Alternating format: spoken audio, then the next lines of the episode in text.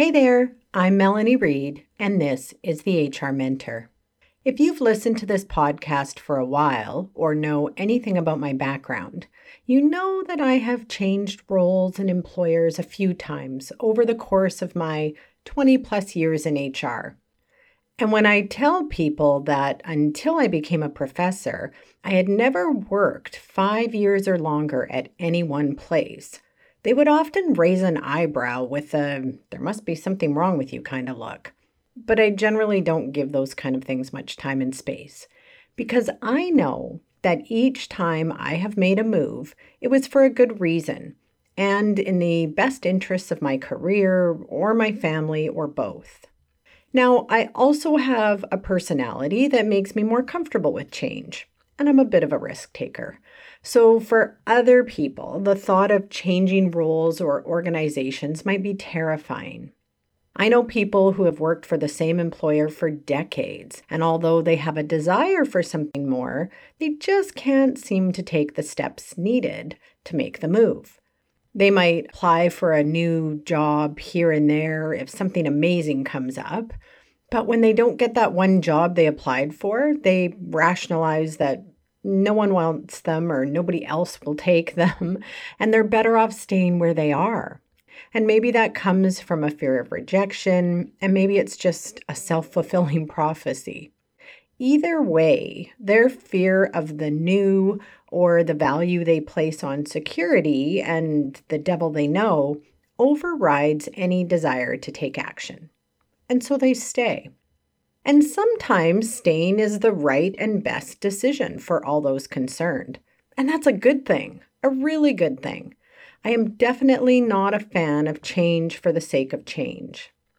But there are a few situations where making a career move is exactly what that person needs, both for their career and their overall health and life satisfaction. In this episode, I want to explore some of the signs that might tell you it's time for you to make a career move, either to a new role within your organization or a new organization altogether. Because honestly, we only get so many trips around the sun, and we spend far too much time at work for it to not be fulfilling and satisfying. So, what are you waiting for? Let's get started. Welcome to the HR Mentor Podcast, the podcast for emerging HR practitioners to get practical advice, tools, and strategies to build credibility, confidence, and ultimately a fulfilling HR career. Okay, before we get into some of the things to consider when making this decision or deciding if you have to make this decision, I want to clear something up right out of the gate.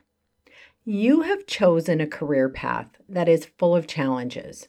So, expecting to have work days and weeks without difficult people, changing priorities, and difficult problems to solve is completely unrealistic. I'm just going to level with you on that. Changing jobs or organizations but remaining in the HR field is probably not going to address your needs. I'm sorry, but if that is what's bugging you about your role, you might be on the wrong career path. I actually talk about this in episode 23, which might be helpful to those of you that are still on the fence about HR. And no judgment if you change course. I know that this profession is not for everyone. And as I already said, you spend way too much time at work to be unhappy doing it year after year and day after day. Now, to those of you that have decided on HR as a career path, or at least your career path right now, let's talk about how you might know that it's time to make a move. I have four main sort of scenarios that might be signs that some new type of action is required in order for you to have career satisfaction. The first one might be the most obvious, but I think it's often discounted as a symptom of something other than career dissatisfaction. And that is dreading getting up in the morning and going to work. And by dreading, I mean dreading Not just your usual, I stayed up too late and now I'm a little tired kind of dreading, but actually hating the thought of getting ready to go to work. This might manifest as crankiness towards your family as you drag yourself out of bed and through your morning routine. Or perhaps you're more of a road rage kind of dreader, where you dread going to work so much that you leave late every day and then you are rushed and blaming everyone else on your path for your tardiness. This might also manifest as a type of anxiety. You might feel unwell, not able to eat, and physically ill at the thought of entering your workplace. This could be a result of some other reasons I will talk about, but regardless of why you feel this way about going to work, it's not good. Anxiety can be debilitating, and regardless of whether it's the result of work itself, it is not something to be ignored. Now, I want to distinguish between the feelings of dread and nervous excitement or the difference between anxiety and nervous excitement. When we're nervous about starting a new project or attending an important meeting or making a key presentation to stakeholders, we're feeling something very different than dread and anxiety. That kind of nervous excitement often gives you an edge when you are preparing for something big. And that isn't a sign that you need to leave your organization, role, or career. It's just a sign that you're nervous about something. And that's really okay. Lots of times we perform better, we over prepare when we're nervous. And once that event or presentation or meeting is over, those feelings go away. Now, when we talk about anxiety, that's something very different. Often, people with anxiety experience things like excessive worrying thoughts, sleep problems, nervous twitching or restlessness. They might be very fatigued or irritable. And there are lots of different types of anxiety and symptoms. And I have to say, I'm not a mental health expert, nor am I a physician. My best advice on this is that if you're dreading getting up in the morning and you feel a sense of extreme overwhelm, fear, and anxiousness, it's time to reach out to a health professional or a counselor to get some guidance. Check out any resources your employer may have through their EAP program or wellness program, or contact any local organizations that can assist you. There are also some great articles about anxiety on the Anxiety Canada website, and I'll share links to all of these in the show notes for this episode. And you can find them at www.unicorngroup.ca forward slash episode dash 38. The most important step, if you feel that you are dreading going to work for reasons that might be beyond the work itself, please reach out and get some help. Now, if you're dreading it and you don't feel that it is for reasons outside of work or that you have symptoms of anxiety or any other mental well being concern, it could be that you're just ready for a different role or organization. I want you to take a few minutes and think about why you actually dread getting up. Is it because you don't want to leave your new puppy or your baby at home? Or is it something to do with your work? Perhaps your workload is too heavy for one person, but you love the work and the people. Okay, maybe you don't need to leave the organization or role, but maybe you need to set some boundaries with your employer or ask for some changes. Could you possibly be communicating your needs more clearly? If you have and nothing is changing, then you might want to start looking somewhere else. Now, think about the work itself. Is the work you do satisfying, challenging, interesting? Is it the organization? If you feel like you don't have enough challenge, do you see an opportunity to take on more? If you do, have your interests been expressed to your boss or your leader? If not, what's holding you back? Maybe that's your first move before you decide if you need to move on. What I'm saying with this is that even if you dread going to work and it's more than nerves and it's not anxiety, you should really be challenging yourself on why you're feeling the way you feel before you take a bold step. If you can narrow down what is causing you the dissatisfaction and you can find a way to resolve that, usually by communicating it with someone who can do something about it, then your solution might not require you to pack up your desk. But if you've narrowed down the reasons you dread getting up in the morning, and you've truly done everything you can to address it within your role in your workplace, then it might be the right time to dust off your resume and refresh your network. Okay, another sign that you might be ready for the next move is when you don't see a path forward, or you've been told point blank that there is limited or no opportunity for you to advance. Now, this sign assumes that you want to take your career beyond your current role or pay band. And not everyone does, and that's totally okay.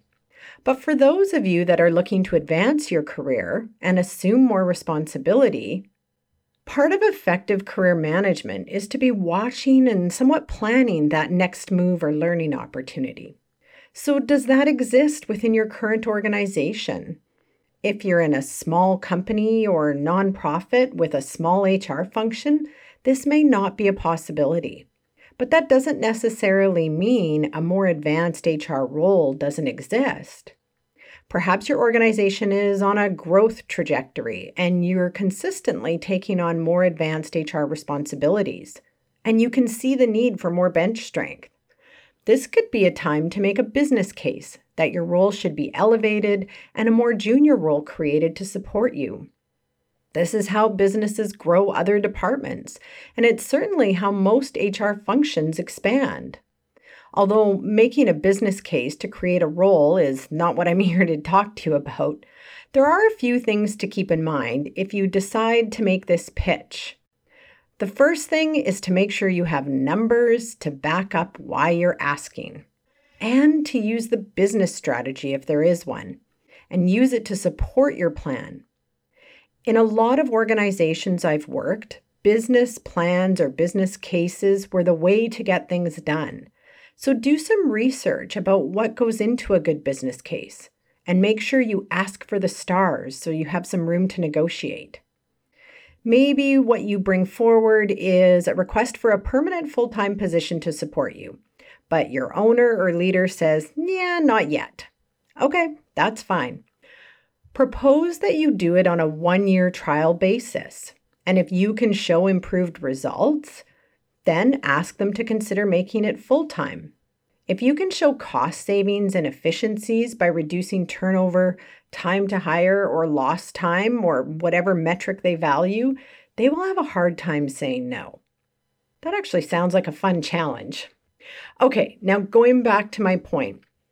If you've looked at your business, their strategy, or noticed that there isn't one, and your department, and you really don't see any opportunities in the near future, and your leader or boss is telling you the same, it might be time to move on.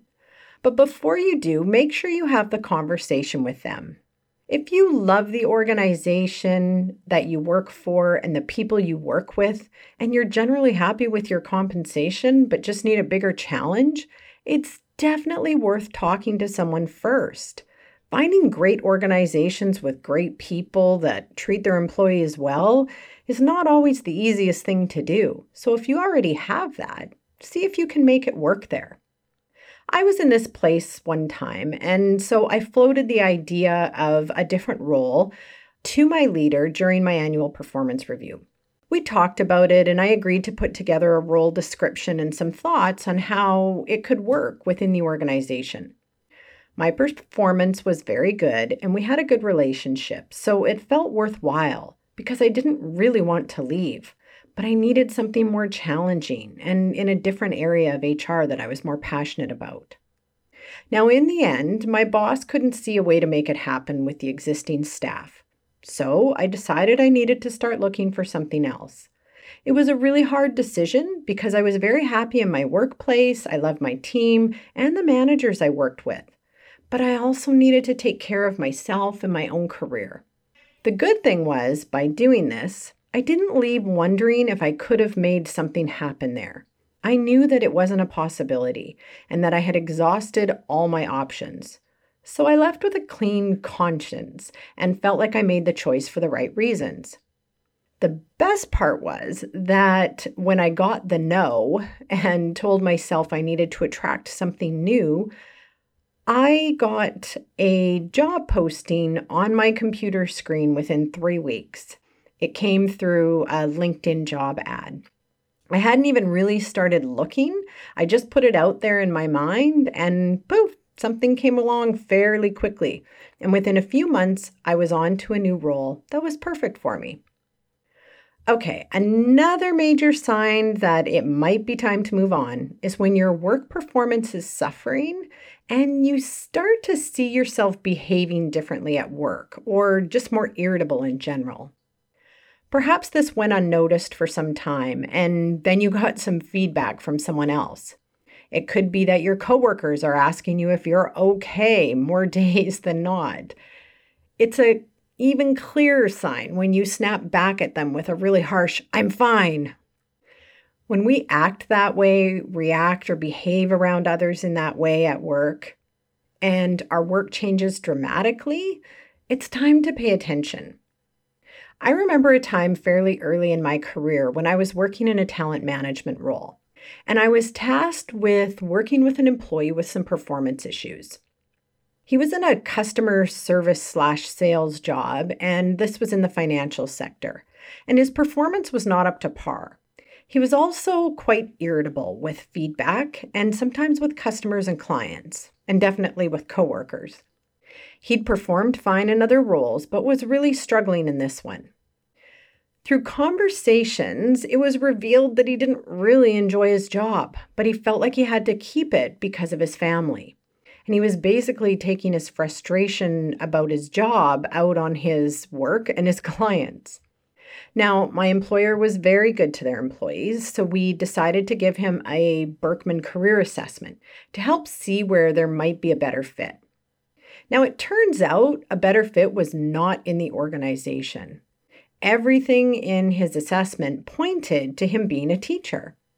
He then revealed that this was what he always wanted to do, but landed in financial services, and then life happened, and he felt he couldn't leave and go back to school. Wow, talk about a square peg in a round hole.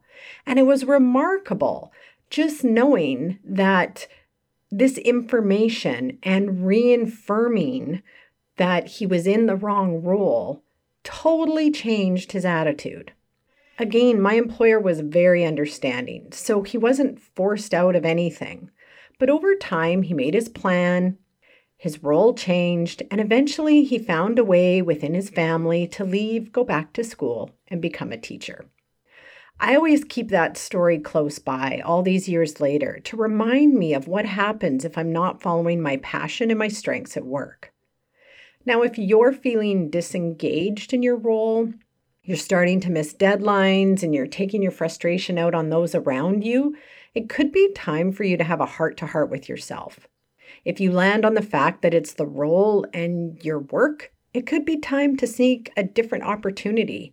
Or, like my case of my irritated financial services professional, it could be that you're in the wrong line of work altogether.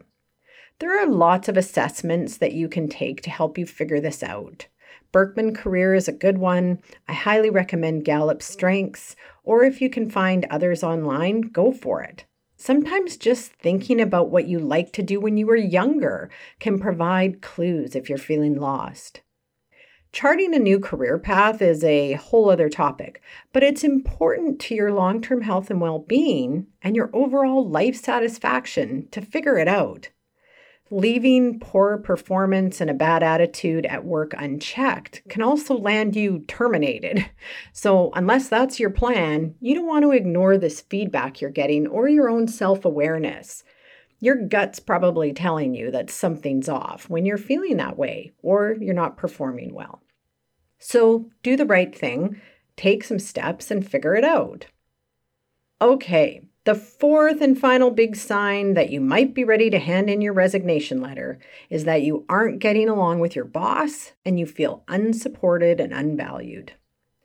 You know that saying, people don't leave bad organizations, they leave bad bosses? Well, I somewhat agree, but not totally, because bad organizations with little care and concern for employees can drive more people away than bad bosses. But what I do know for sure is that the relationship anyone has at work with their direct supervisor has a huge impact on their work satisfaction. So it's not something to ignore. Now, I want to distinguish here between a quote unquote bad boss and one you might just not know very well. If you're new to an organization and you find your HR leader unapproachable or direct with you, it might not mean that they don't support you and you should jump ship immediately. Keep in mind that you don't need to be friends with or like everybody you work with to work with them well. But in order to determine that, you need to first understand them and get to know them. Try to get to know your boss and engage with them, even if it's a little bit scary, before you write them off as a terrible boss. If they're the head of the HR department, it could be that they're under a lot of pressure, especially right now. And there's a lot of stress associated with that. So they're relying on you to get the job done and make life easier for them. It could also be that their strengths might be in execution and strategy and not in relationship building and communication. Again, that doesn't necessarily make them a bad boss, but it might make them really different than you. Try to look for common ground and common interests to help build a better relationship with them. And if they're very task and results focused, give them results. I think it's a really good idea to have a one on one with your boss at some point, especially when you first start, to understand what they expect from you and what you need from them. A good boss will ask you what you need from them and if they ask and you need more feedback or confirmation on your work to help you move forward, ask for that. I know it's kind of a difficult conversation, but it's an important one. And if you're already thinking about leaving anyway, what do you have to lose? Now, I also want to clarify the difference between a boss you don't understand that you should try to work with versus someone who is clearly in it for themselves and does fit under the heading horrible boss. If you're working with someone who is making you look bad in front of others, discrediting your work either in front of you or behind your back, taking credit for your work, or otherwise trying to sabotage you, it might be time to take a different type of action. Believe it or not, leaders can also be bullies. And if you work for someone who is peaches and cream to your face, but then cuts you down to your coworkers behind your back, yeah, you might want to be thinking about making a move. Maybe the first step is accessing the process in your organization's respectful workplace policy. And maybe it's time to go. Only you can decide based on the situation and your organization. But what I can tell you from experience is that if it is that the person who is bullying you is the holder of the policy and the final step in the process, you have a bigger challenge on your hands. I always advocate for speaking up if there's a problem. Again, what do you have to lose if you're thinking of leaving anyway? But you also have to read the room. How is the person connected in the organization? And what are your possible avenues for redress? If there is someone you trust in your organization that perhaps has more experience or tenure than you, especially with that leader, have a conversation with them and see if you can see a path forward. Either way, you don't want to stay where you are. The stress and harm that staying in a toxic work environment can cause to you, and by extension, your family, is immense. And on this topic, I do speak from direct experience. I know it is incredibly hard to take action when you're in the midst of it, but just accepting that bullying is happening and toxic is the name of the game or your department, it's never a good long term play for you. If you feel like you will not be supported or you know you won't, and the work environment is completely untenable for whatever reason, start to do the legwork to make a move. Hopefully, the organization will offer you an exit interview, but if not, let me tell you, there are a lot of great experiences and organizations that would love to have you join them. Don't sell yourself short by staying in a place that doesn't value you enough to protect you at work. In my case, 10 people left the department in one year, and still no one took action. Trust me, that's a clear sign that you made the right move to be one of those 10. I know finances and family and mortgage payments all come into play in this decision. So sometimes you have to take baby steps to make that next move, and that's totally okay.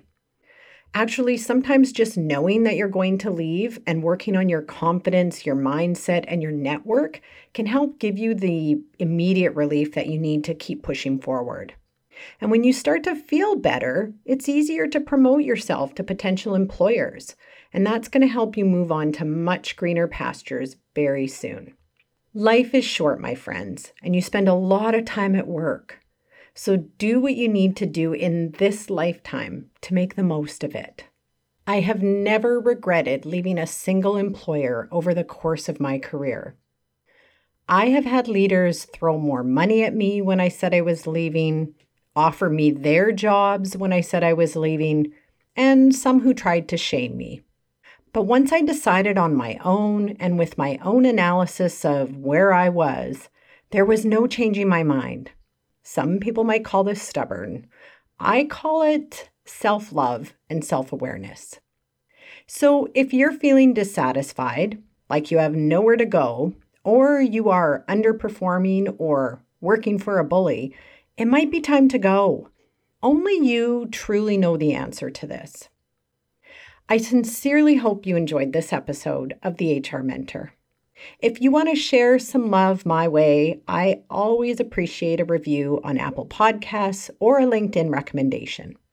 And if you aren't already a subscriber of the HR Mentor, click that button wherever you're listening to make sure you never miss a future episode. If you want to review the show summary of this episode and access some of the links I mentioned, please visit www.unicorngroup.ca forward slash episode dash 38. I also have a page of helpful free resources on my website to support your career journey. As always, I am so grateful for your time. Until we meet again, take care and bye for now.